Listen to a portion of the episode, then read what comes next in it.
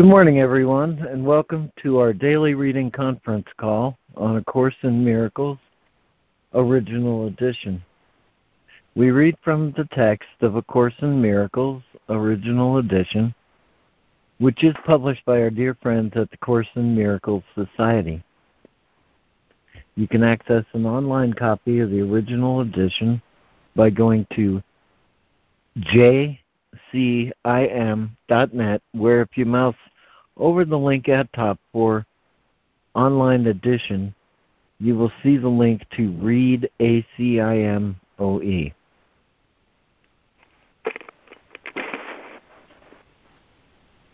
On that same drop down menu, there is a link to subscribe to an excellent daily email sent to you by the Course in Miracles Society, which contains both the workbook lesson and the text reading for the day. My name is LeMoyne Castle, and this call happens for and with you every weekday morning, Monday through Friday, from about 9:15 to about 11 a.m. Eastern Time. Today we're continuing our reading in Chapter 7, The Consistency of the Kingdom, with Section 9, The Defense of Conflict. And at the top of the hour, we'll pause for remembrance of our lesson for the day, um, is lesson 83, reviewing lessons 65 and 66. My only function is the one God gave me, and my happiness and my function are one. It's always a happy reminder. All right. And let's see. I have with us and uh, reading today, I have uh, Lori, Charles, Karen, Robin Marie, Sandra, and Jessica. And with us listening is Kristen, Regia, Ida, and Judy. Is there anyone else who's joined the call who would like to say good morning or join the reading list?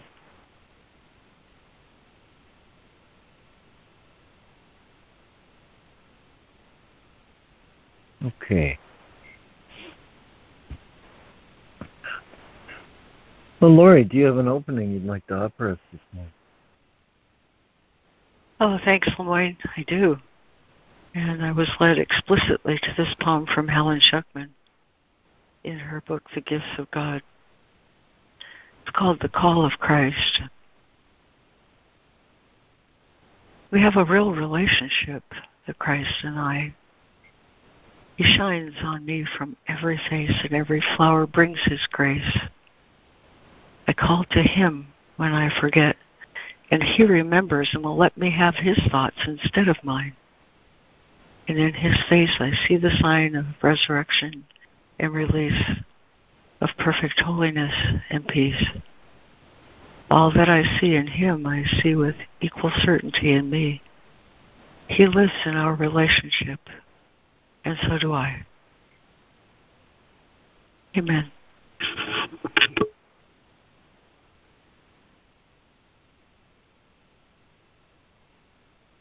Amen, and thank you, Lori.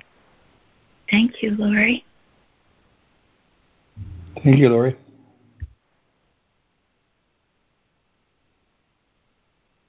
Thank you, Lori. Oh, it's a great expression from Helen. He gives he gives his thoughts instead of mine. Yes, I love it. Thank you, guys.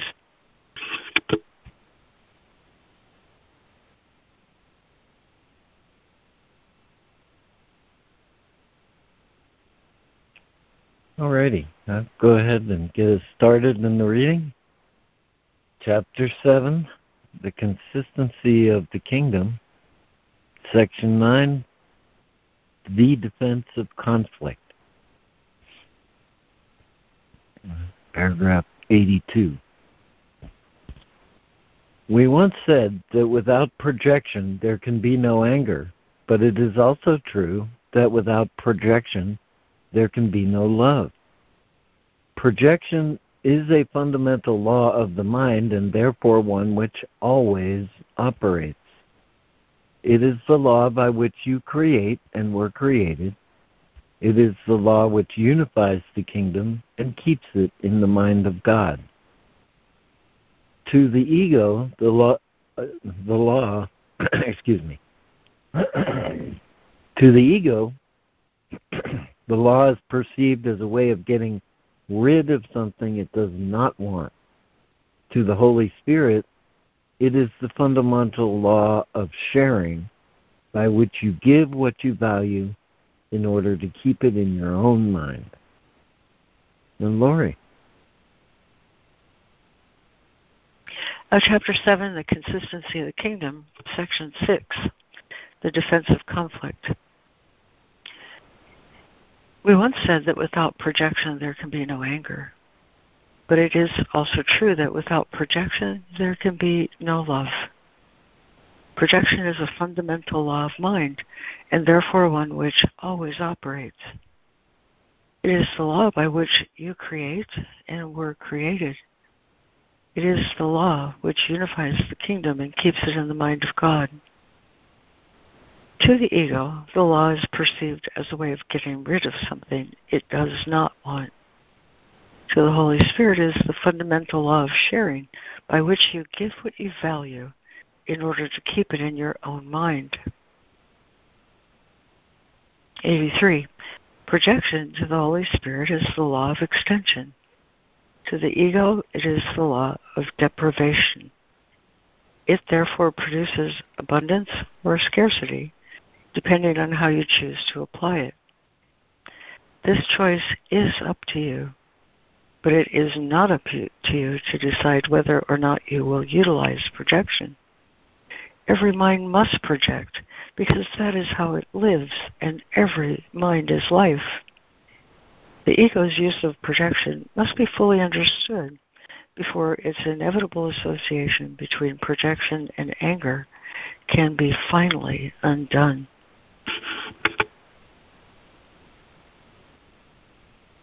Thank you, Lori. And Charles. 83. Projection to the Holy Spirit. Projection to the Holy Spirit is the law of extension. To the ego, it's the law of deprivation. If therefore it therefore produces abundance or scarcity, depending how you choose to apply it. This choice is up to you, but it is not up to you to decide whether or not you will utilize perception. Every mind must project, because that is how it lives. And every mind is life. The ego's use of projection must be fully understood before it before its inevitable association between projection and anger can be fully undone. 84. The ego always tries to preserve conflict. It is very ingenious in devising ways which seem to diminish conflict because it does not want you to find conflict so intolerable that you will insist on giving it up. Therefore, ego tries to persuade you that it can be can free you of conflict lest you give up the ego up and free yourself. The ego, used in its own warped version of the laws of God, utilizes the power of the mind only to defeat the mind's real purpose. It projects conflict from your mind to other minds in attempt to persuade you that you have gotten rid of it. This has several fallacies which may not be so apparent. Thank you. Yeah, this conflict forever. Thank you, Charles. And uh, Karen. 84. The ego always tries to preserve conflict. It is very ingenious in devising ways which seem to diminish conflict, but it does not want you to find conflict so intolerable that you will insist on giving it up. Therefore, the ego tries to persuade you that it can free you of conflict, lest you give the ego up and free yourself. The ego, using its own warped version of the laws of God, utilizes the power of the mind only to defeat the mind's real purpose.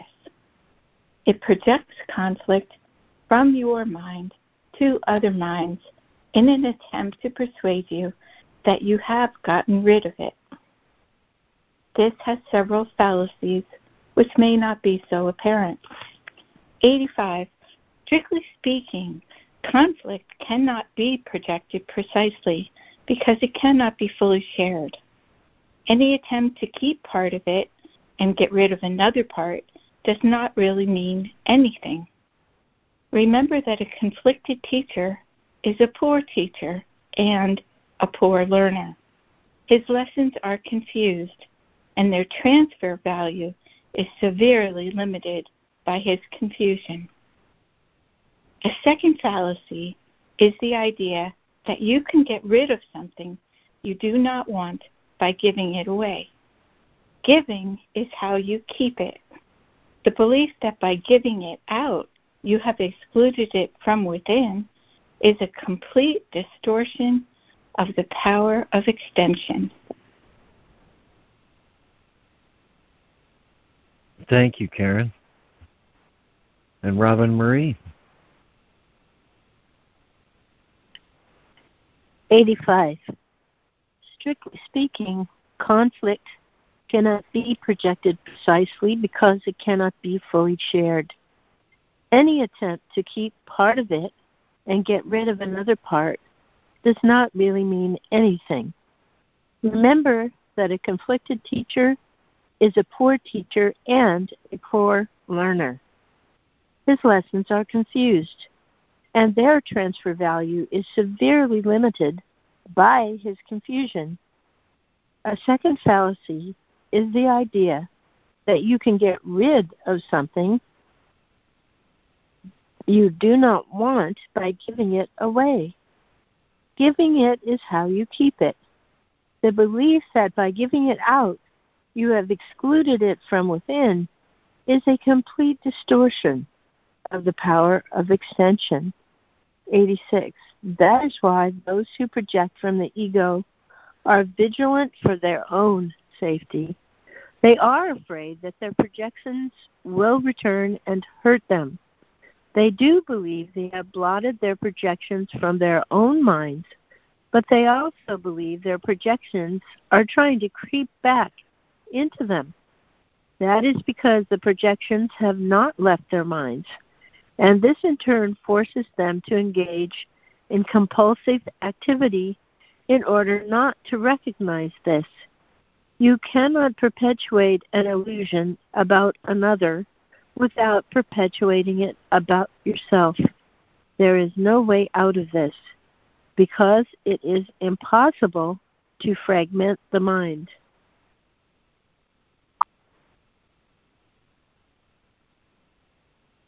Thank you, Robin Marie.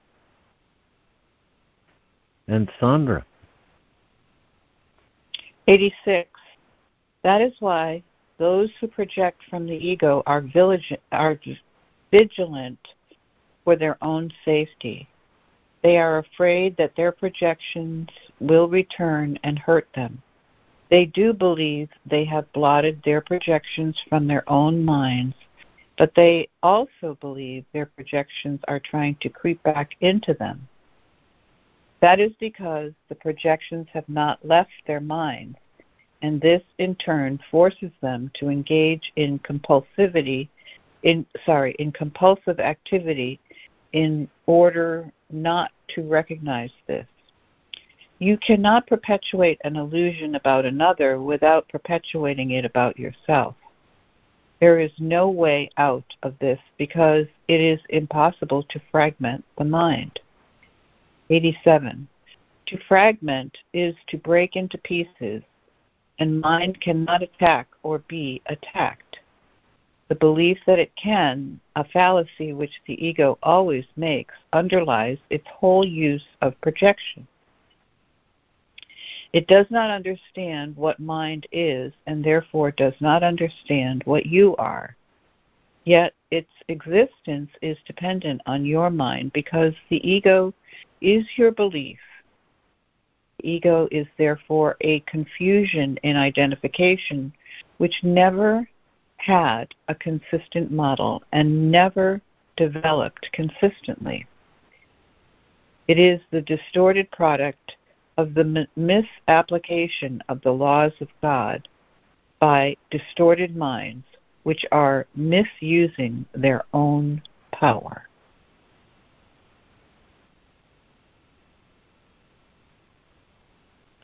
Thank you, Sandra. And Jessica. Thanks. 87. To fragment is to break into pieces, and mind cannot attack or be attacked. Be attacked. The belief that it can, a fallacy which the ego always makes, underlies its whole use of projection. It does not understand what mind is, and therefore does not understand what you are.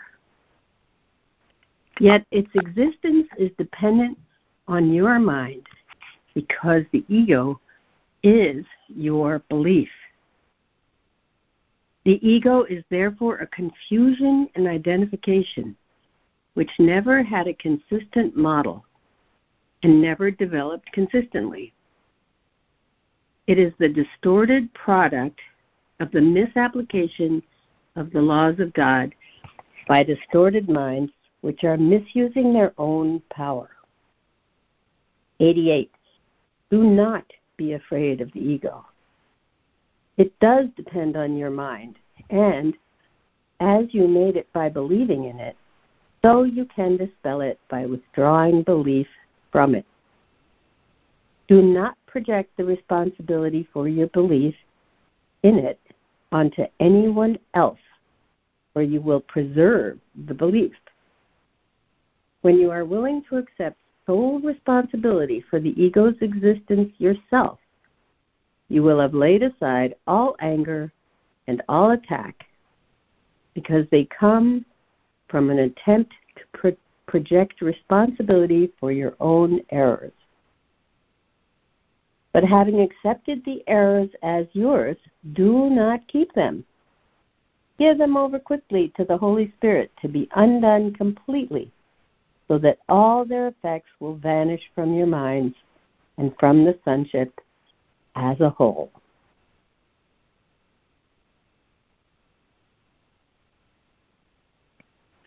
Thank you, Jessica. And is there a new reader for um, 88 and 89?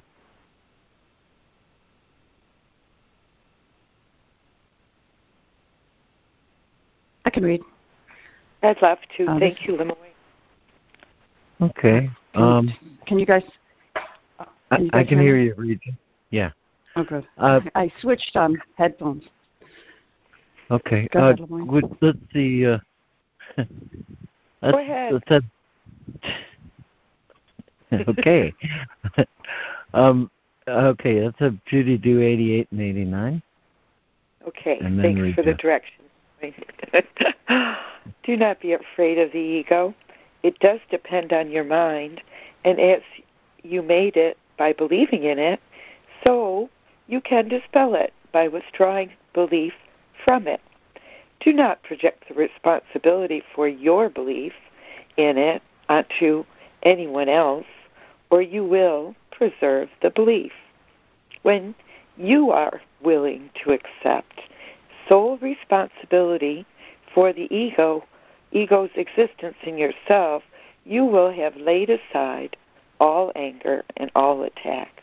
because they come from an attempt to project responsibility for your own errors.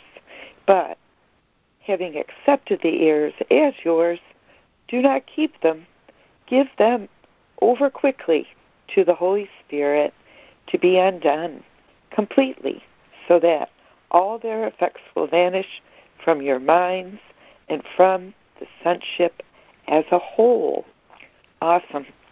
The Holy Spirit will teach you to preserve, or excuse me, the Holy Spirit will teach you to perceive beyond belief because truth is beyond belief and his perception is true. The ego cannot be completely forgotten at any time because it was always a belief that is totally incredible. Excuse me, let me read that again. The ego, oh, the ego can be completely forgotten at any time because it was always a belief that is totally incredible. no one can keep a belief he has judged to be unbelievable. No, or the more you learn about the ego, the more you realize that it cannot be believed. The incredible cannot be understood because it is unbelievable. The utter meaninglessness of all perception that comes from it or from the unbelievable must be apparent, but it is not recognized as beyond belief because it was made by belief. Thank you. Thank you, Judy. And Regia. Mm-hmm. Thank you. Um, 89. The Holy Spirit will teach you to perceive beyond belief because truth is beyond belief, and His perception is true. Ego can be completely forgotten at any time because it was always a belief that is totally incredible. No one can keep a belief he has judged to be unbelievable. The more you learn about the ego, the more you realize that it cannot be believed. The incredible cannot be understood because it is unbelievable. The utter meaninglessness of all perception that comes from the unbelievable must be apparent, but it is not recognized as beyond belief because it was made by belief. At 90, the whole purpose of this course is to teach you that the ego is unbelievable and will forever be unbelievable. You who made the ego by believing the unbelievable cannot make this judgment alone. By accepting the atonement for yourself, you are deciding against the belief that you can be alone, thus dispelling the idea of separation and affirming your true identification with the whole kingdom as literally part of you. This identification is as beyond doubt as it is beyond belief. Your wholeness has no limits because being is in infinity.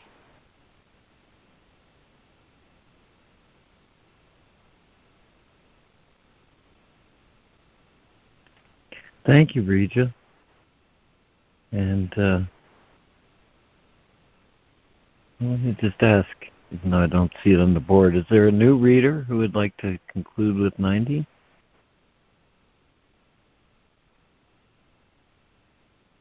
Okay, back to you, Lori. Oh, with pleasure.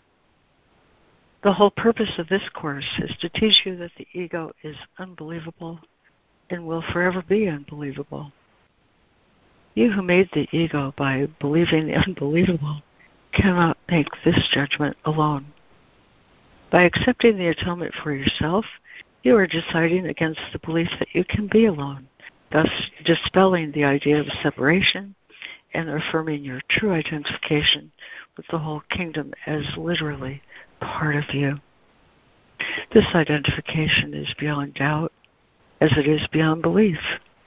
Your wholeness has no limits because being is in infinity. Mm-hmm. Thank you. Thank you, Lori.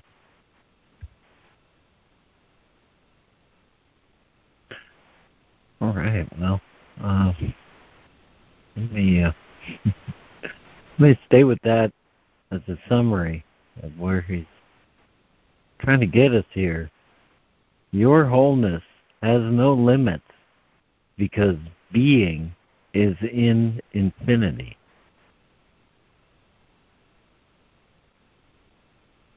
So to uh, review this section, start with 82. The defense, the defense of conflict. It's an interesting title. And so with 82, we once said that without projection there can be no anger, but it is also true that without projection there can be no love. Projection is a fundamental law of the mind and therefore one which always operates. It is the law by which you create and were created. It is the law which unifies the kingdom and keeps it in the mind of God. To the ego, this law is perceived as a way of getting rid of something it does not want. To the Holy Spirit, it is the fundamental law of sharing by which you by which you give what you value in order to keep it in your own mind. So projection to the Holy Spirit is the law of extension. To the ego, it is the law of deprivation. It therefore produces abundance or scarcity depending on how you choose to apply it. Choice of how to apply it is up to you, but it's not up to you to decide whether or not you will utilize projection. Every mind must project because that is how it lives, and every mind is light. The ego always tries to preserve conflict.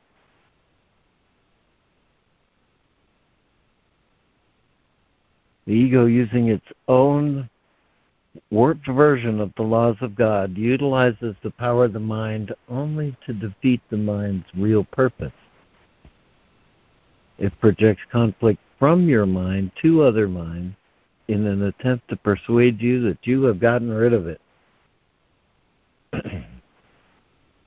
Any attempt to, excuse me, okay, start with the beginning of 85.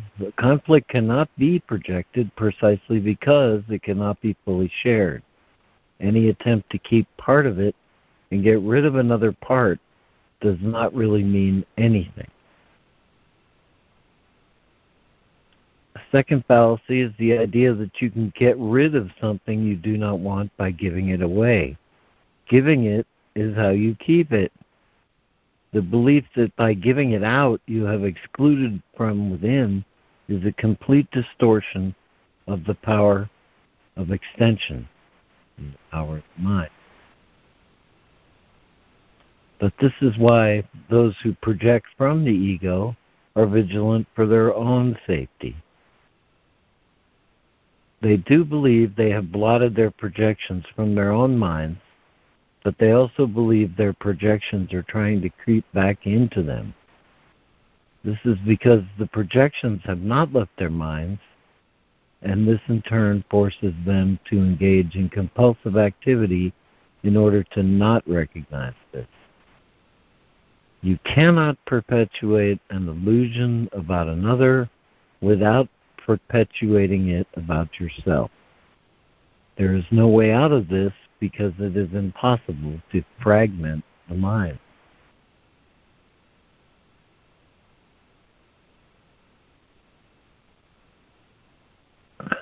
Pardon me. To fragment is to break into pieces and is required for conflict. The mind cannot attack or be attacked. The belief that it can, a fallacy which the ego always makes, underlies its whole use of projection. It does not understand what mind is, and therefore does not understand what you are. Yet its existence is dependent on your mind because the ego is your belief. The ego is therefore a confusion and identification, which never had a consistent model and never developed consistently. So do not be afraid of the ego. It does depend on your mind, and as you made it by believing in it, so you can dispel it by withdrawing belief from it.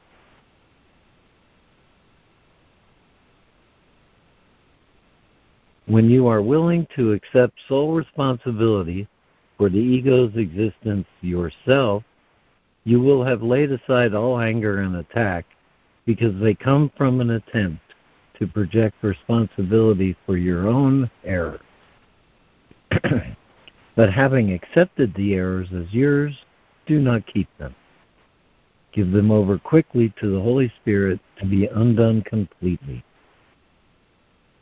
vanishing both from your mind and from the sonship as a whole. The Holy Spirit will teach you to perceive beyond belief because truth is beyond belief, and His perception is true.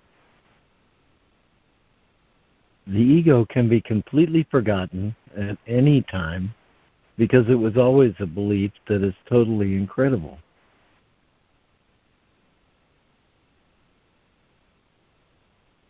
The incredible cannot be understood because it is unbelievable. The utter meaninglessness of all perception that comes from the unbelievable must be apparent but it is not recognized as beyond belief because it was made by belief. Okay, 90. The whole purpose of this course is to teach you that the ego is unbelievable and will forever be unbelievable. You who made this ego by believing the unbelievable cannot make this judgment alone. By accepting the atonement for yourself, you are deciding it against the belief that you can be alone, thus dispelling the idea of separation and affirming your true identification with the whole kingdom as literally part of you. this identification is as beyond doubt as it is beyond belief. Your wholeness has no limits because being is in infinity.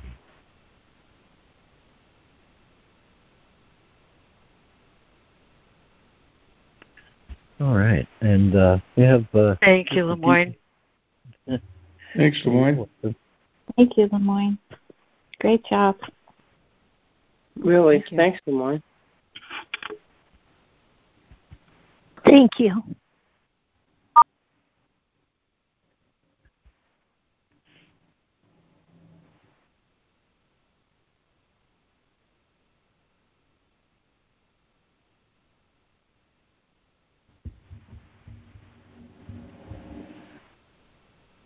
Okay if we got a couple minutes before 10 o'clock, I can speak of something that jumped out at me.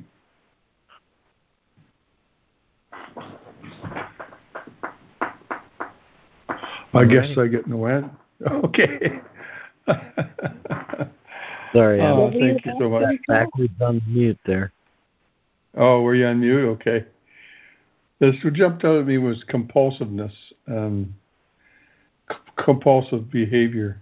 Um, the way of one that I find myself not listening, or or not really getting to fe- listening to my own feelings that are rising up in me, is uh, by playing different games on my phone while I'm waiting for something, or finding myself. Um, looking for something to entertain my mind, well, I do not have to look at how I feel or what's arising within me. And so I busy myself with different things uh, that sort of occupy me because I don't like the feelings that arise in me or I don't like the feelings I'm having. And therefore, I'm not inquiring, I'm sort of distracting myself. I'm not asking for ways of. So, this really jumped out at me as far as I'm really seeing that compulsive behavior and how it relates to the ego's way of keeping me distracted from really uh, undoing my belief in it. So I thought I'd share it. Thank you. Thank you, Charles. Thank you, Charles. Thanks, Charles. I'm going to say something quickly about that. This is Ida.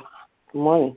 Um, so I've had a lot of that in my life, and a lot of a lot of hiding from my feelings. But I say, in the loving myself unconditionally, that I wasn't ready to to face those things until I was ready. But but reading spiritual books and and doing spiritual practice, uh, in like the course and using the flower gemstone and other essences that I have had for many years, and, and things like that. Um, real good relationship and and and stuff has helped me be ready. You know, perhaps you know counseling or therapy to to face uh, some things that I couldn't face in the past, and then and thus heal them because you know, like the guy said, what you feel you can heal. Thanks. I'm complete. Thank you, Ida. Well, thanks, Ida. Thank you. I really felt that one. Thank you, Ida.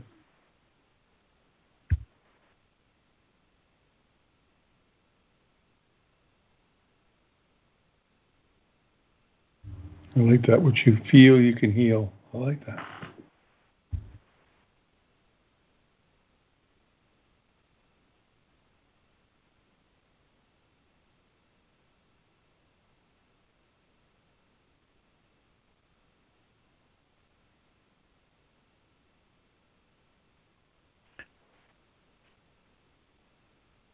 Well, thank you, Ida. I think that what you feel, you can heal.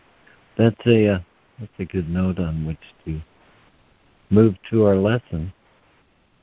And Regia, are you in a place where you can do that now? Oh, uh, yeah, but I, I think um, uh, Charles also, you know, a volunteer. So, and I defer to Charles.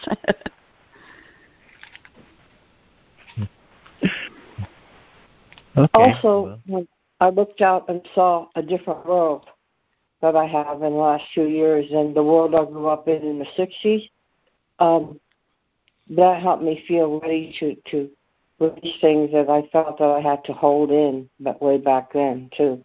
Thank you.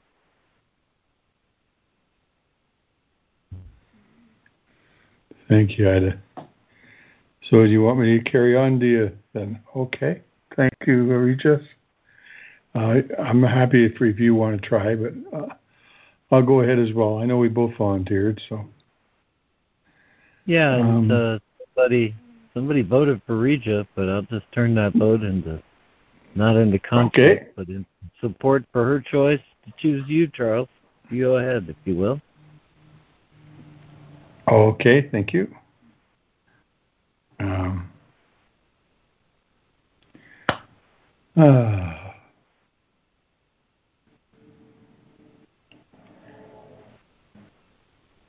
Review number two, introduction. We are now ready for another review. We will begin where our last review left off and cover two ideas each day. The earlier part of the day will be devoted to one of these ideas, the latter part of the day to the other. We will have one longer exercise period and frequent shorter ones in which we practice each of them. The longer practice periods will follow this general form. Take 15 minutes for each of them and begin thinking about the idea and the comments which are included in the assignments. Devote about three or four minutes by reading them over slowly, sometimes if you wish, and then close your eyes and listen. Repeat the first phase if you find your mind wandering, but try to spend the majority of the part of the practice period listening quietly and attentively. Hmm. Three, this is a message waiting for you. Be confident that you will receive it. Remember that it belongs to you and you want it. Do not allow your intent to waver in the face of distracting thoughts. Realize, whatever form such thoughts may take, they have no meaning and no power. Replace them with your determination to succeed. Do not forget that your will has power over all fantasies and dreams. Trust it to see you through and carry you beyond them all. Regard these practice periods as dedications to the way, to the truth, and the life. Refuse to be sidetracked into detours, illusions, and thoughts of death. You are dedicated to salvation. Be determined each day not to leave your function unfulfilled. And reaffirm your determination in the shorter practice periods as well. Use the original form of the idea for general application and more specific forms when needed. Some specific forms will be included in the comments. These, however, are merely suggestions. It is not the particular words you use that matter. Lesson 65. My only thoughts is the one gave me. God gave me.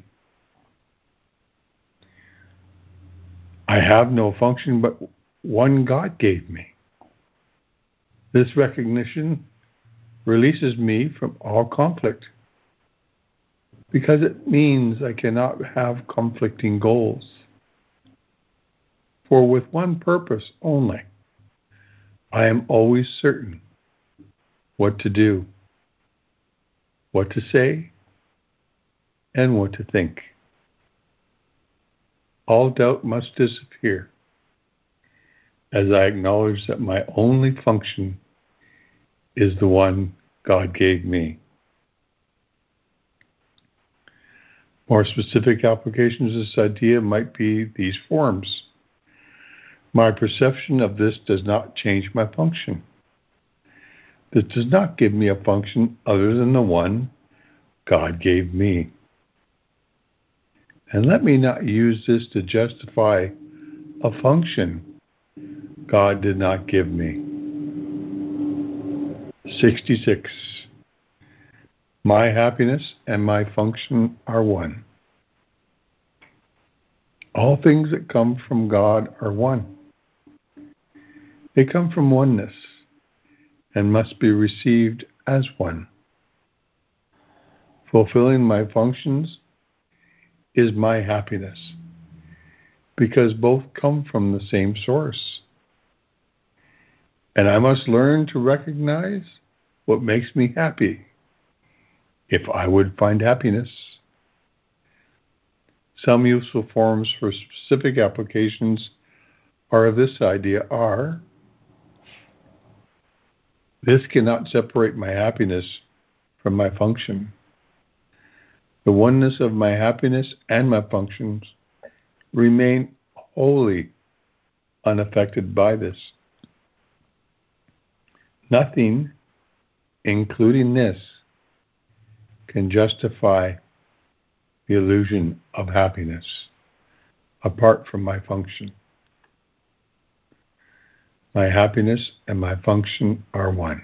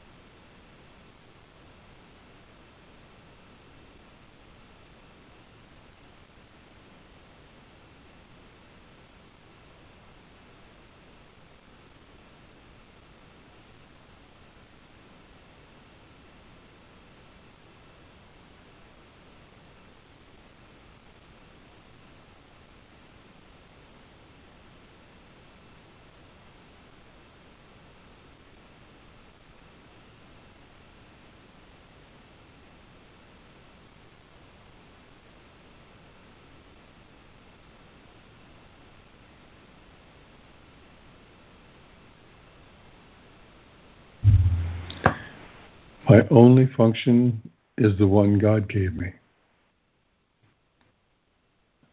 Therefore, my happiness and my function are one. Amen. Amen. Amen. Thank you, Charles. Thank you. Beautiful. Thanks, Charles. Thank you, dear ones. Thank you. Thank you, Regia.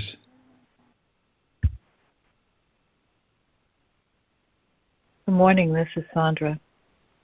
And my experience has been that whatever happiness I experience in the world is totally based on my relationship with my Creator. Totally. And um,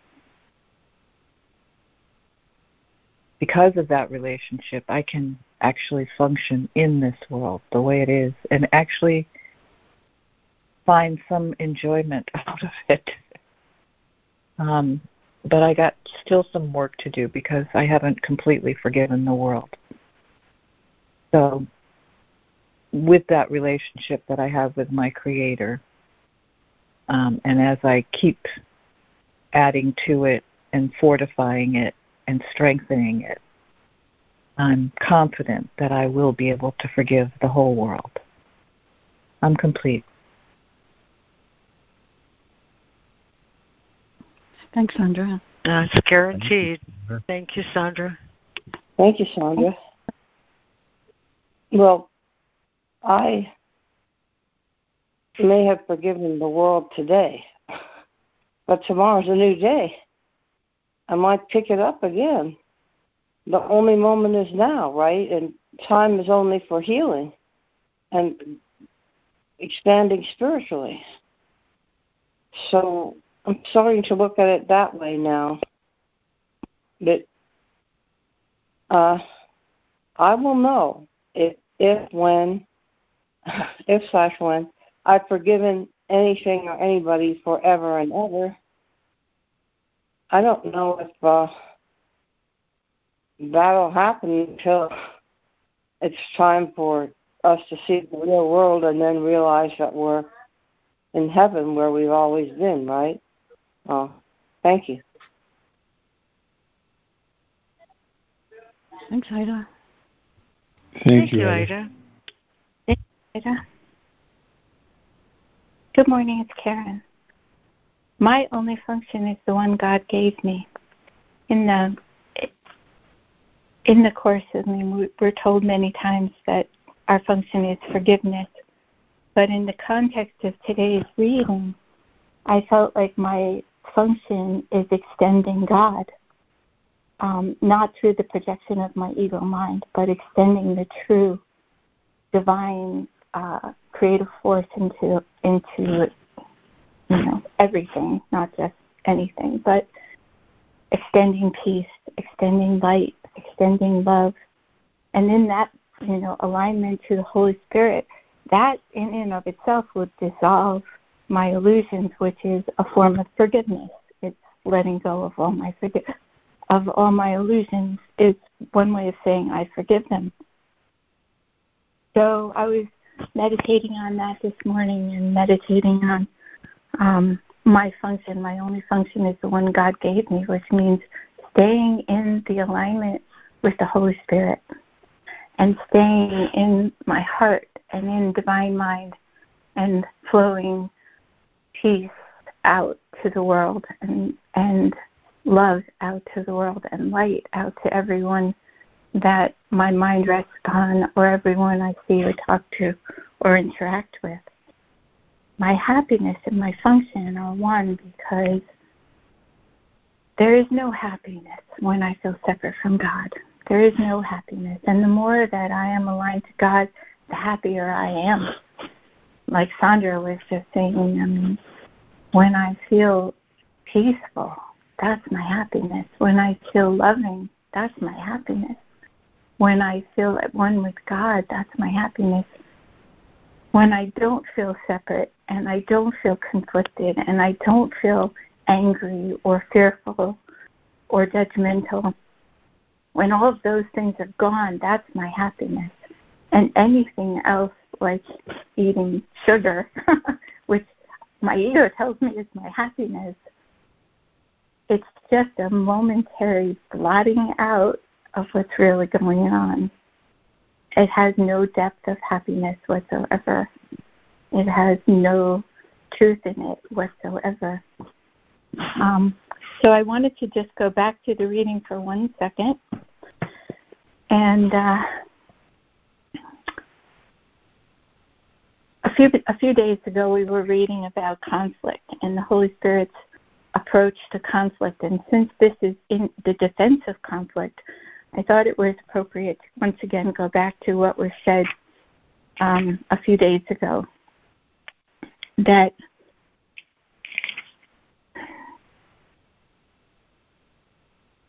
just give me one tiny second.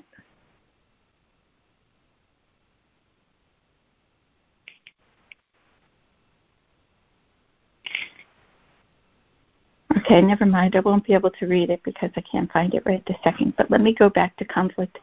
It said that it doesn't stare into the conflict. It doesn't stare into the meaninglessness of the ego story and the illusions of the ego. It just recognizes its meaninglessness. And then it identifies with truth. So in the reading today, where it says, um,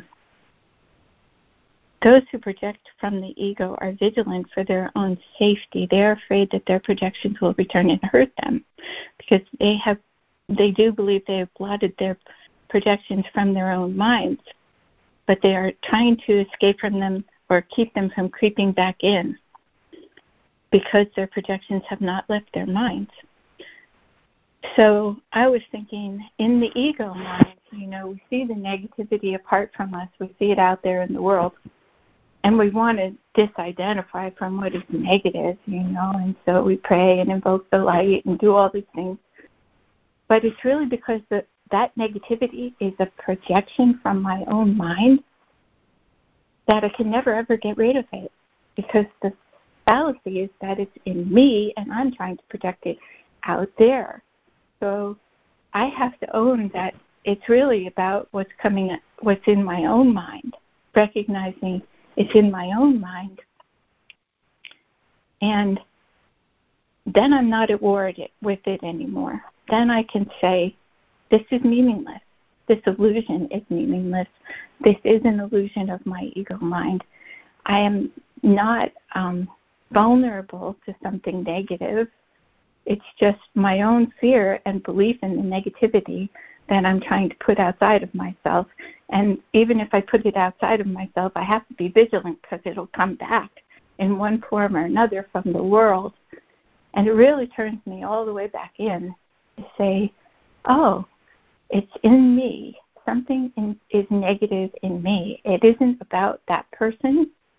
It isn't a reaction to another person or to a circumstance. It's in me. And I don't want it. I want to let it go. But I don't have to stare into the abyss of, oh my God, what does it mean, and analyze it. I have to call on the Holy Spirit and say, shine the light of God through me. Be my function. Extend the light of Christ through me and dissolve away this un, this um, miscreation of my own mind. Shine away this falsehood that for some reason I have believed in because my belief is making it real to me. And I don't want to believe in it anymore. I don't want to indulge this illusion anymore with my belief. Um, the Holy Spirit will teach you to perceive beyond belief. Truth is beyond belief, and His perception is true. Can, the ego can be completely forgotten at any time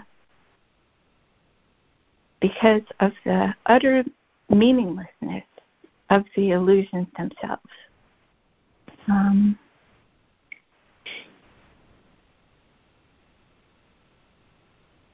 I have to lay aside all anger and attack that come from an attempt to project the responsibility for my own error. And having accepted the error as my own, I give it over to the Holy Spirit quickly. I'm complete. Thank you. Wow. Thank you, Karen. That was Really, just exceptional. Stellar. that was great, Karen. Thank you. Can I- I I- think. Thank you. I Oh, agree. Thanks, Karen. Can I jump in here? Um, this is Reverend Regia Joy. I just I want to take this opportunity um, to thank Karen so much. Uh, you, I wrote down some a, a few of the things that you said because they were so stellar, and um, just about the lesson you said. Remember, you said something about sugar, and, and so the illusion of happiness, those little things in our life. You know, I think. Um, uh, the distractions, as Charles was talking about, but they, we think they bring us happiness. But you said it's blotting out what's really going on. I thought that was so remarkable. Thank you so much, because I I do that. and um, then you said in the talking about the text, you said, you know that you it it it turns me back in. So going back in is so important, and when I remember to do that, and then you said, and this is re- this relates. What you said about the text relates to what you said about the lesson.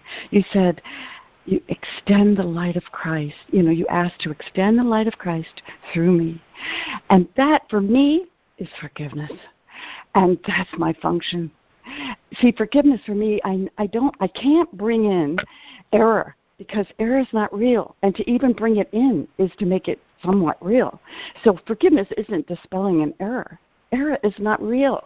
Forgiveness for me is extending the light of Christ to see everything as it truly is. And so if I could remember that as my function, you know, throughout the day, you know, to go within and then to extend the the Christ in me. That's the key. Thank you, Karen. Thank you so much. I'm I'm I'm complete. Thank you. Thank you. Excellent. Gorgeous affirmation. Thank you, Karen, and thank you, Reverend Risha. It's uh, and I was late coming on today, so but I'm here now, and and what you both shared is so important. And my goal, golden rule, one of my golden rules is to remember that I'm not perfect in my humanity, but I am perfect in my truth. And um, I had a conversation this morning uh, with uh, someone who called, and and I just have one rule, you know, I'll listen to anything, uh, but the purpose of the sharing must be to heal, not to validate the story that's upsetting you. And it was it was going great, and then I noticed a shift, and it wasn't just in what they were saying; it was in what I was hearing. And um, and the conversation was about accepting people where they are, and and not um, condemning them because their action and behavior doesn't meet my expectations of them. And so we both fell into the pit together because uh, when I realized that she wasn't sharing to heal, she was sharing to validate her belief that it was the world and the people in the world that were doing that. And so I I came from what I believed was the truth, and of course she took it as an attack. But when the and the phone call ended abruptly, and and when I went into healing, it became so obvious that I was doing the same thing that she was calling about. She wasn't showing up the way I wanted her to, and it it was because I I really loved her and I wanted her to be at peace, and I knew at some level that was truth, but my behavior didn't match up with that, you know, and it took a while to realize that. But um, you know, like you're like you were sharing, Karen, I have to bring it back to myself. Where did that perception of her not living up to my picture of how she should be? Where is that coming from? If not from me, I have um, uh, to for the most part, you know, I stay in peace. But boy, that trigger, you know, when you have a trigger, an ego trigger, it's um it can be very powerful because in the instant you're triggered, you forget the truth. And I had to go back and heal my mind before realizing that it was me who needed to be healed. And then all of a sudden, it's okay for her to be whatever she wants to be. You know, um, our humanity is not perfect. Only our truth is. So, and otherwise, why wouldn't we need forgiveness? You know, forgiveness looks beyond bodies, looks beyond the world, and it sees the um, the oneness of it all. And there's nothing that is a part of me that's not one with me. And the moment I go outside of me being the director, the producer, the scriptwriter of this of this movie that I'm living, um, and think it's I'm in the movie rather in heaven. You know, it can be, turn out to be a very scary movie, and uh, fear comes up, and forgiveness is like showing me the lit up little exit sign in the darkened theater. I can walk right out of the movie when I choose and I'm willing to be healed. And um, you know, so all's well. You know, I sent her a, a note, but I don't know if she'll respond or when she responds, and that's fine too. You know, um, I don't need her to show up any differently than where she is, and I can love her from that point of view. You know, it's um, it's the love that generates the miracle. So, like any other human predicament or seeming human predicament, whether it's money or health or relationships, um, the source of it is always within me. And that's where my healing has to take place. And out of that healing, we're all healed. And it's it's so comforting to um, just be still and stop listening to your thoughts about a situation and bring the mind to a stillness, a point of stillness where you're not doing battle with your thoughts or your experiences and and just bring it back to I am as God created me and this is what it looks like now. I forgive myself. Remember that my humanity isn't isn't as bright as my truth. and and that we can forgive ourselves for being stupid. We can forgive ourselves for being ignorant of the truth. We can forgive ourselves for being human and that always brings back the peace. So anyway, thanks for listening for my daily adventure. I'm complete. Thanks, oh, that was just great, Thank Lana. Thank you. thank God. I always say thank God for the choose once again, choose once again option, or we'd all be screwed. You know. Well, Lana, um, I see that when you got to a higher level of truth about that relationship, so did she on the inner level. So even if she doesn't call you or do something like that for a long time, she still was benefited by your benefit when you got to that higher level of truth because we're one, right? even the scientists talk, you know, about the quantum, the particle. When you do something to one particle here in this country, you know, half the world away, the other particle does the same thing, right? Because they're all one.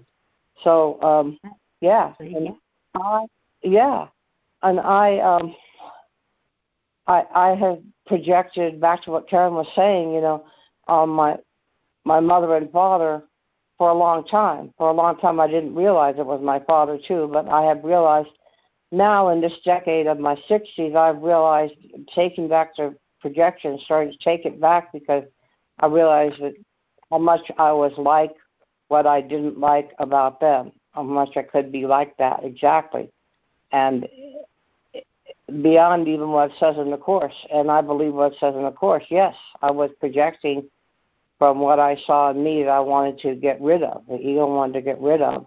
somehow by putting it on those other people that happened to be my parents, I had a lot of experience with them. In my life, but um, but I'm taking it back now, and and that's a good thing. And uh, my father, of course, is gone. I still have to do some forgiveness with him, even though it's been many years since he passed. Um, I think I've done it now, you know, and uh, and completed that. And uh, my mother's still around, so there's still it's still going on the process of forgiveness and um, bless her heart. Whenever she she's going to be 94 this year, and I don't know how much longer I'll have her. So hopefully we can use our, like it said in in school, use our time wisely to for the healing. As as she's 2,500 miles away, and I only talk to her on the phone mostly but uh, but still, I trust in God and believe in Jesus and the Holy Spirit that we have the perfect opportunity for healing in this relationship. Thanks. I'm complete. Mm-hmm. Thanks. Thank you, Ida. Thank you, Ida. Yeah. Sweet. Thanks, Ida. Uh, thank you, Ida. Mm, thanks, Ida.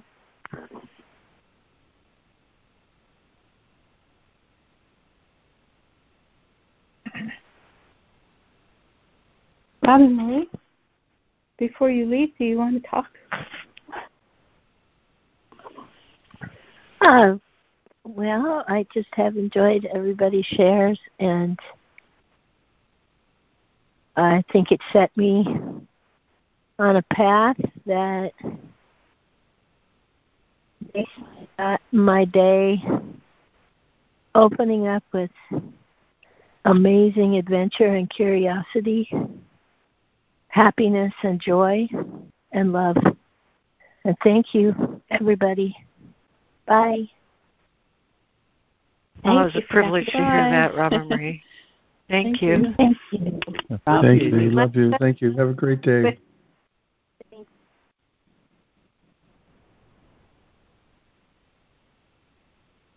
This is this is Charles here, and like to respond to what Ida was talking about. uh, all day long, I'm I have relationships in my own mind with those I know, and relationships I have with everyone is always eternal, internal within me. Um, they don't have to actually be present in order for me to have a relationship with them because all relationships are within me and how I relate to them. Sometimes I they could be in the same room, but I don't really see them because I'm having a relationship in my mind with them. And they're not even aware that they're part of the relationship I'm having in my own mind. It's just, I feel like a, feel like you one one who's schizophrenic, who's having an argument with their own mind, but they bring the, everybody into the argument, even though nobody's really the, part of the argument. They just love to include everybody in the argument for the sake of having company within the argument. And uh, it really brings home the idea that uh, truly nobody, um, to really see someone as they truly are, is to let go of all arguments and see them in the light of truth, in the light of God's love. And we could truly be with them and with ourselves without the need to push away or reject because of uh, conflict we find within ourselves. So thank you, Ida, for sharing that, and thank you for everyone for uh, having me have a deeper look inside myself. Thank you. Thank you, Charles. Thank you. Oh, that was so nice, Charles. Thank you. Thank, thank you, Charles.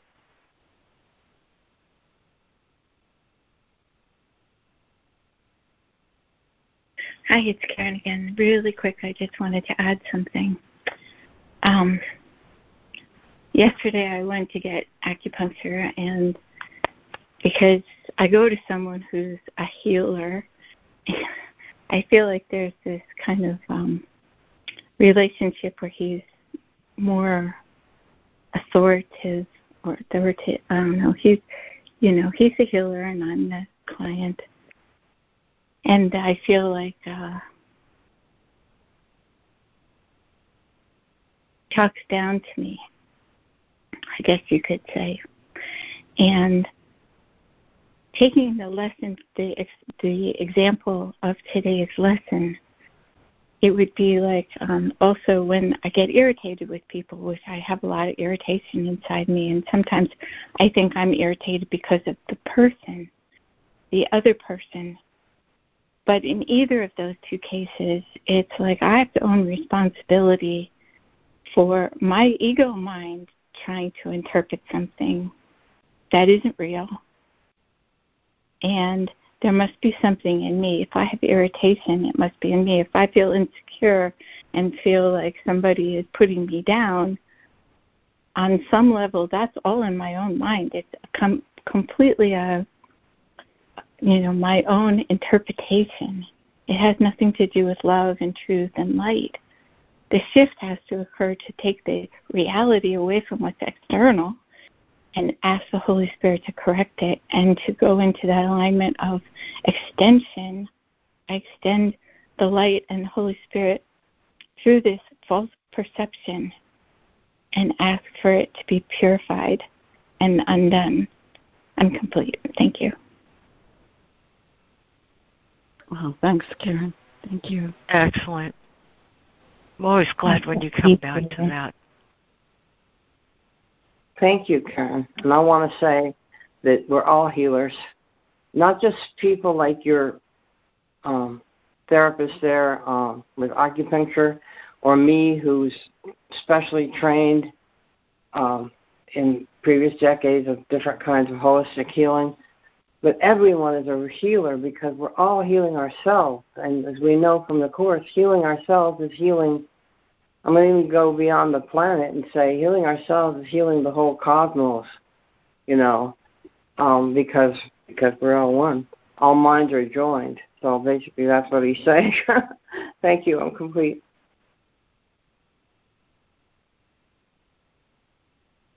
Thank you, Ida.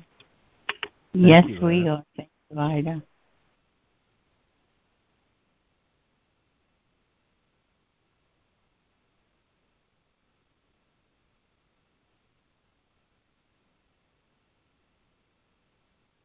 I love that, Ida. This is Sandra because um, we're made up of same thing that the stars and the moon and the earth and the sun are made up of.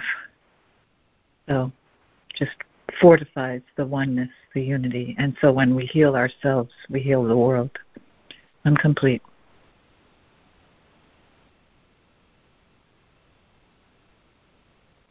So true. Sandra. Sandra.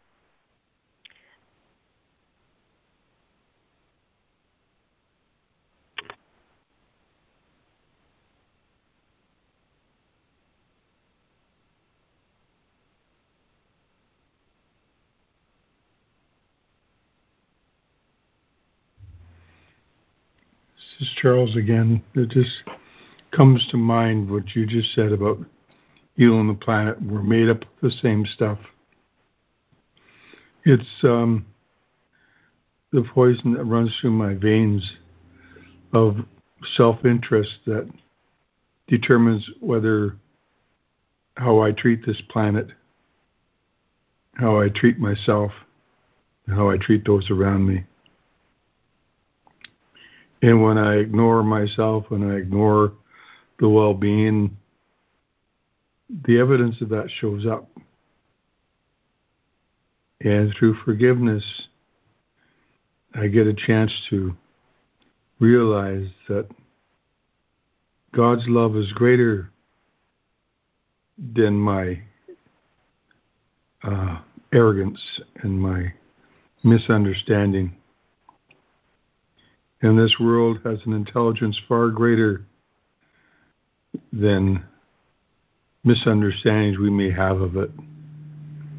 It has ways of correcting itself and moving through beyond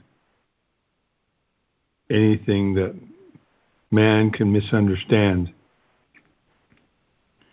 And through its corrections the melting of the sea, I don't think this world's too concerned about the policies of mankind, nor what man can think or misunderstand within itself. I really feel God's love moving this world and planet.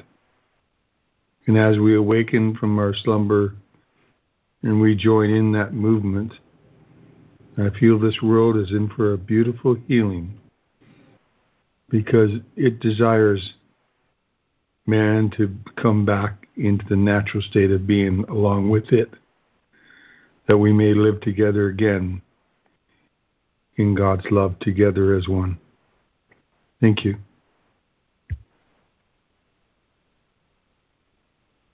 Thank you, Thank Charles. you, Charles. Thank you, Charles.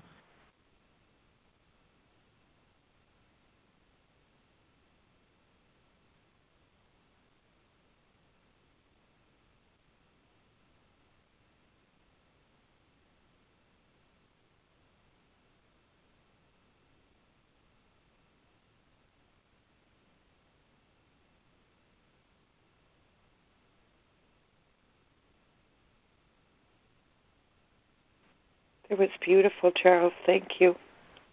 You, you just remind me of a couple that just jumped out at me. The um, the idea of this celestial speed up, and you know that we are spirit expressing as minds, that we are purely mind, that this illus, illus, illusory existence of as being in bodies, as bodies is will disappear when we get to a certain level of consciousness and that that celestial speeding speed up is actually happening and how the great the great call to awaken to awaken from this dream and that the the bodies as they do in holy instance the the bodies disappear the awareness of the body disappears and the world disappears and how you know in in truth, it really doesn't exist aside for being in the mistaken part of the mind of the Son of God. And the whole of it, the whole totality of it, just love that. The idea of the totality of it and letting go of being in conflict with the illusion because only illusions attack illusions. Only egos attack other egos. And the the completeness and the wholeness must be maintained and be made we must make ourselves vigilant for the kingdom. The united kingdom of god is being purely mind being purely spirit and wholly in our hearts. Identify with the oneness that we share the one-mindedness that we share that is at, at its best easy and comfortable and full of good humor and cheer and glad tidings and rejoicing, and not full of con- conflict, not full of opinions about um, thinking about how the illusions should look, the appearances should look, or change, or be better, or, you know, it's like, don't worry about the world and the bodies as we see it think about the wholeness of our spirits and the unity and the grace. And I think, um, Lori, the, the, the opening that you shared today held a lot of that, that, that unicity of the state of grace, how God created us to return to our original factory set settings of being at peace with one another and stop criticizing and complaining about each other and trying to fix what what is just an illusory, illusory image, a man-made image of who it is we think we are. We're imagining, making believe that we are by all um, false and fixed beliefs according to the concepts of the world. World's re- quote unreality unquote. But uh, it was very poetic your share, Charles. Thank you. Thank you, Judy. Thank you, Judy. Thanks, Judy.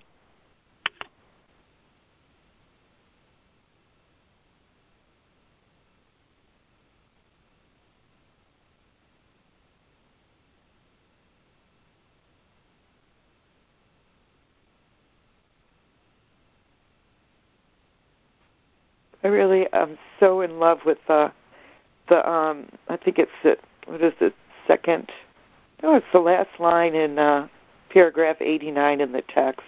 It says the utter meaninglessness of all perception that comes from the unbelievable must be apparent but it is not recognized as beyond belief because it was made by belief. You know and the Course says it numerous times not single not one single belief this world holds is true. That it's the whole thing is built on beliefs that aren't true. And what is forgiveness except not believing what i what i see and what i think i see? Because what i think i see is the world and it's none of it's true. But um the wholeness i was on a conference call yesterday, and it, it was uh, reading this chapter, the defense of con- conflict. And um, this morning, I was thinking the ego's e- ego's um, use of use of projection is solely conflict. It's at war and opposition with, you know, maybe a little bit or maybe a whole lot. I mean, people can be contrary to no end. And um, on the conference call, they were using the other book, um, the unedited edition. I don't know what it's called, um, but this chapter was called "Your Boundless Self Fullness" instead of the defense of conflict. And I thought that was interesting, um, just because of the difference. One's you know, the ego, only the ego can be defensive because the truth needs no defense. The truth is honestly apparent all the time in every situation. If if if I want to be honest with myself and know how my own thinking is um, can be contrary or in opposition to what is happening right here, right now, I mean, I, it's apparent where the conflict is. It's always within me. It's not because the world is doing something. It's because I'm in conflict with it, and that's always of the ego. So, um, your own boundless self fullness. Um, the Holy Spirit's in love with everything as being perfect. So, be it our wholeness the incredible, boundless self, the open mind and open heart. The resurrection is like the totality of life. Being able to, to have a mind at peace that is not in opposition to any of it. Peaceful with everything as it is. It is what it is. And God is. Life is um, life on life's terms. It's the curriculum. And either I get it and I have it and I'm being one with it by understanding the totality of it, that there's nothing to exclude or reject from it. Life is life, it's life, it's life. And love it or, or want to leave it, escape from it, deny it, ignore it. You know, peace my mind is one with God.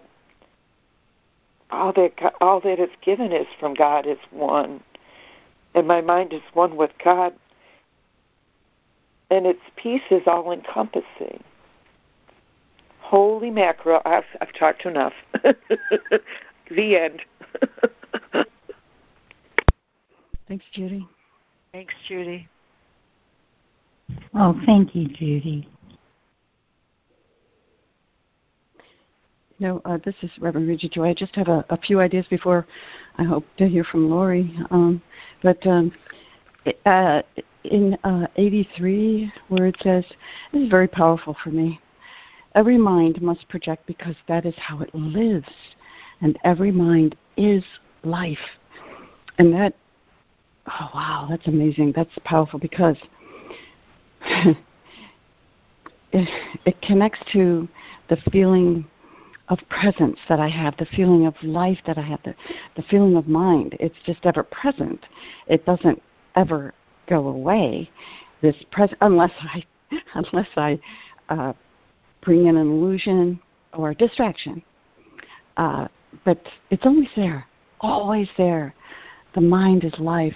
You know the the trouble is with that is, and in this reading too, because he uses mind. I wish I, I somewhat wish he would capitalize M when he's talking about mind that is um, true and not distorted, and also lowercase mind, the mind that is that thinks it could fragment. Because he said, you know, at the end of 686, he says, um, you know, uh, he says you cannot uh, perpetuate perpetrate perpetuate an illusion about another without perpetuating it about yourself.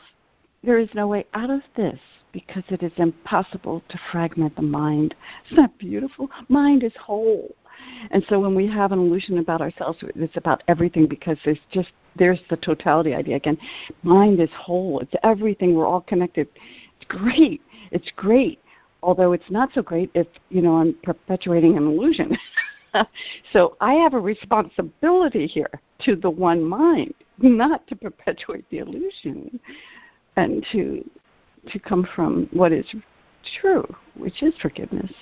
It's coming from what is true. So anyway, that's that's what I wanted to share. I'm complete. Beautiful. Thank you, Reverend Regia. Yeah, thank you, Regia. Thank you, Reverend Regia. And, and thank you for the opening. Um, exactly to what I wanted to share. Uh, while Karen was sharing earlier, um, my mind was drawn uh, to a really beautiful place that I think this section unlocks. In, in chapter 26, you know, the goal, the goal of all of this is the face of Christ and the memory of God. That's that's the purpose. And he talks about it in 26 where he says, Think, for they have come. Think how holy you must be, from whom the voice for God calls lovingly unto your brother, that you may awaken him, the voice that answers to your call. And think how holy he must be, when in him sleeps your own salvation, with his freedom joined. However much you wish he be condemned, God is in him, and never will you know he is in you as well while you attack his chosen home and battle with his host.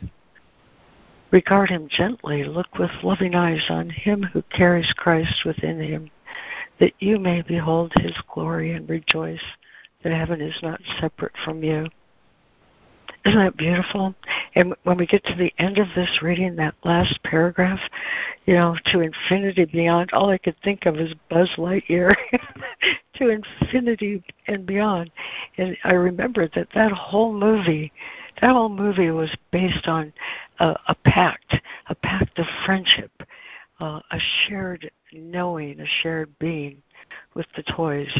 You know, how silly, uh, but yet how vividly true when they have come. And then in the very next section after that, he says, the remaining task. So, what remains to be undone for you to realize their presence? Only this. You have a differential view of when attack is justified and when you think it is unfair and not to be allowed. When you perceive it as unfair, you think that a response of anger now is just, and thus you see what is the same as different. Here's the thing confusion is not limited. If it occurs at all, it will be total. And its presence, in whatever form, note he's calling this confusion. Okay? It's just confusion in whatever form will hide their presence. They are known with clarity or not at all. Confused perception will block knowledge, and it's not a question of the size of the confusion or how much it interferes. Its simple presence shuts the door to capital theirs and keeps capital them there unknown. And so this section, this this entire section and, and this review is is based on the notion that there's an answer and you want it. It's waiting for you. I want truth. I want truth. And then he gives us the steps. He gives us the steps exactly. Let me not forget my function. My function is the one God gave me. My happiness and my function are one. What does that entail? But releasing my confused thoughts. I, I remember pretty soon we're going to have a review where every every um, lesson in the reviews proceeded with my mind holds only thoughts I think with God. My mind holds only thoughts I think with God. And and oh for so many years I did that lesson thinking I'm a big fat liar. I'm just a big fat liar because I have all kind of thoughts that I know God's not thinking with me. And it's those thoughts I do not want. This thought I do not want. He gives me his thought in place of my own. This this is designed, this practice is designed uh, to allow me to experience a holy instant every time I release a confusion, every time I release a judgment. It turns out, he talks about in What is Justice, in, in the teacher's manual, what is justice? It's what is it's what exists in truth. But here's me with this lens that I hold up before my eyes that distorts. And it's that's why Paul said in the Bible, um, we see through a glass darkly. That glass darkly is just my shadow thoughts that I cast upon the world. And every time I sit and ask for truth, practice the holy instant, it's, it's not wrong to have thoughts that are impure, he says. Everybody does. But the recognition, this thought I do not want, is forgiveness. Let truth replace all errors in my mind. It's a practice, it's a prayer. Every time I sit with a lesson, it's a prayer that I be released from my mistaken thoughts and let truth light my mind. And the more truth lights my mind, the more I realize their presence, the face of Christ, the memory of God. He gives me his thoughts to replace my own. And that's why paragraph 91 is so critical. He says, You who made the ego by believing the unbelievable cannot make this judgment alone. I can't. There's no way I can do this by myself. But by the grace of God, He gives me His thoughts to replace my own. I need not be a big fat liar to myself. I'm confused. That's all. I'm confused. I mistook. I mistook an error in my mind as belonging to my brother. This thought I do not want. And the goal is to infinity and beyond, to freedom. The freedom I grant myself is the freedom I grant my brother. The greatest miracle, the greatest miracle of all, is to realize all gaps between me, creation, and God are only in my own mind, and they're a consequence of this thought I do not want and He'll give me His home. I can't do it by myself. And that's the grace of God right there. um, when I accept that purpose, I'm I'm given my mind permission to release those mistaken thoughts. That's accepting atonement for myself. This thought I do not want. That's all. I'm complete. Thanks, Lori. Thank you, honey. Oh, that Thank was you. beautiful, Lori. Thank you. That was so beautiful. Thank you so much. And thank you, Reverend Rita. Sorry I w- I couldn't reach the phone to thank you, but thank you too. Thanks.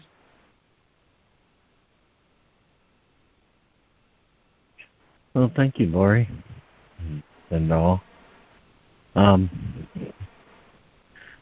this is a little bit out of time, but let me ask Lori, do you have a specific closing for this call today? That's it. oh, I had so many, but um, Okay. this is from um, chapter let 11. me, let me go ahead. Oh, go ahead. And then call on you. Like I said, it's a little bit out of time. Um, I I get the the retitling in the and what I I'm guessing is the Circle of Atonement edition that focuses on that last sentence. Your wholeness has no limits because being is in infinity. And uh, take us what I believe to be true here. Let me this out. I think the paragraph you were, may have been looking for, Karen, is paragraph 60 in From Vigilance to Peace, section 7. How Yes. the Holy Spirit undoes illusions without attacking them. Um, he perceives the conflict exactly as it is, and it is meaningless. He wants you to realize that because conflict is meaningless, it cannot be understood. We have already said that understanding brings appreciation, and appreciation brings love. Nothing else can be understood because nothing else is real, and therefore nothing else has meaning. And uh, hmm. yeah, I think one of the I know for me through my life, one of the those compulsive behaviors that kind of recreates the whole mess is the need to respond to conflict with conflict. And uh, this is uh, it's not going to resolve it. I'll just put it there. That's that's kind of meaningless as an attempt to resolve it. It's it's just not going to work.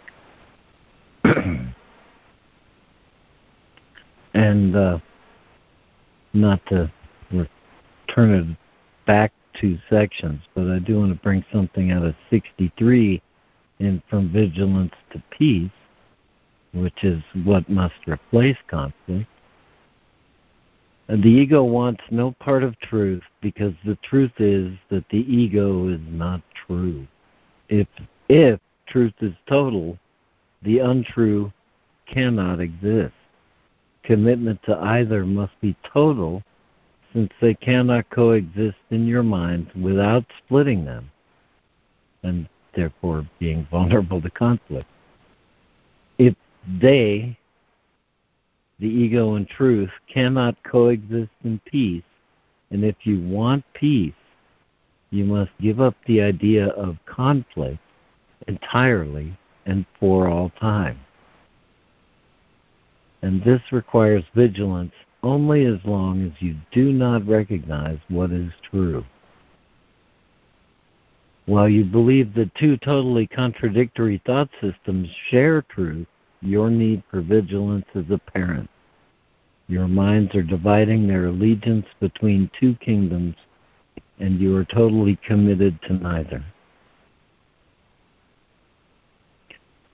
One more sentence. Your identification with the kingdom is totally beyond question, except by you when you are thinking insanely. And uh, so, I, you know, it is this perception of conflict, the idea of conflict, that uh, you know, that's the action of fear is by this law of projection is similar to the action of love. It calls for more forth more of itself. And conflict seems to call for more conflict. But what is real is what is he describes here as being beyond belief, which is the idea of separation and conflict, and our true identification with the whole kingdom is literally part of you. This identification is as beyond doubt as it is beyond belief. Your wholeness has no limits because being is in infinity. And that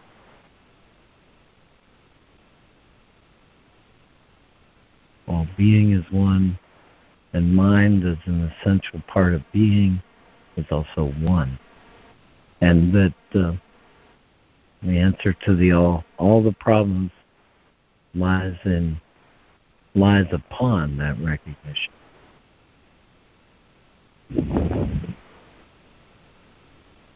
So, if I can now turn to you, Lori, for for your closing. Oh yeah. Mm-hmm. Oh, Thanks, thanks, Lauren. Lloyd. The great Thank you, setup. Beautiful. Thank you, Lauren. It was a great setup uh, from chapter 11. He said, We said before that what you project is up to you, but not up to you whether to project, for projection is the law of mind. Perception is projection. And you look in before you look out. And as you look in, you choose the guide for seeing, and then you look out and behold as witnesses. That is why you find what you seek. The big, big, big issue here is want. What you want in yourself, you will make manifest by projection. And you will accept it from the world because you put it there by wanting it. I need answer this question of what I want. And when you want only love, you will see nothing else. The contradictory nature of the witnesses you perceive is merely the reflection of your conflicting invitations. You looked upon your minds and accepted opposition there, having sought it there. Atonement is the healing of that. Do not then believe that the witnesses for opposition are true, for they attest only to your decision about reality, returning to you the message you gave them. Love is recognized by its messengers. If you make love manifest, its messengers will come to you because you invited them. And he goes on, you are afraid of me because you looked within and are afraid of what you saw. He wants me to know that you could not have seen reality, for the reality of your mind is the loveliest of God's creations. Coming only from God, its power and grandeur could only bring you peace if you really looked upon it. If you are afraid, it's because you saw something that is not there, yet in that same place. You could have looked upon me and all your brothers in the perfect safety of the capital mind which created us. For we are there in the peace of the Father who wills to project his peace through you. Will I accept my mission to project peace? Will I? Is that what I want? That's the question. Amen.